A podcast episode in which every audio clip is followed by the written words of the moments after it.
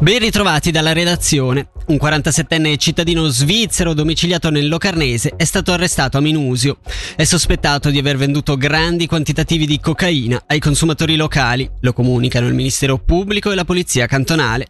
Nella perquisizione dell'abitazione sono state rinvenute una consistente quantità di sostanze stupefacenti e denaro contante. L'OCST conferma la sua adesione allo sciopero del 29 febbraio. I lavoratori nelle scuole presso l'ospedale sociopsichiatrico cantonale hanno deciso di aderirvi allo sciopero. Con loro si schierano i lavoratori dei settori sociosanitario e socioeducativo. Di altra opinione, invece, i dipendenti dell'amministrazione e i funzionari di polizia che riconoscono lo sforzo fatto dal governo e saranno quindi favorevoli alla manifestazione senza tuttavia aderire allo sciopero. 30 milioni in 15 anni per raddoppiare la mobilità ciclistica. È l'obiettivo che si prefigge la città di Bellinzona con il PMC della città presentato oggi. In particolare il municipio si sofferma su 67 misure concrete atte a migliorare la sicurezza e la facilità di accesso alla mobilità lenta nella cittadina.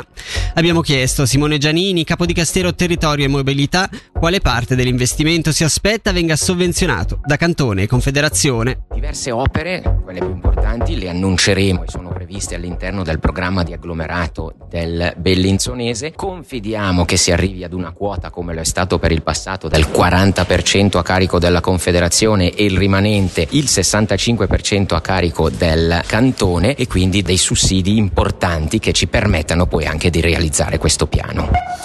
Quasi 23 milioni di passeggeri per Tilo nel 2023. Si tratta del numero più alto mai raggiunto finora, in aumento del 19% rispetto al totale del 2022, quando furono trasportate 19 milioni di persone. In media, nei giorni feriali sono stati trasportati giornalmente più di 70.000 viaggiatori. Dalla redazione per il momento è tutto, vi diamo appuntamento alle 18.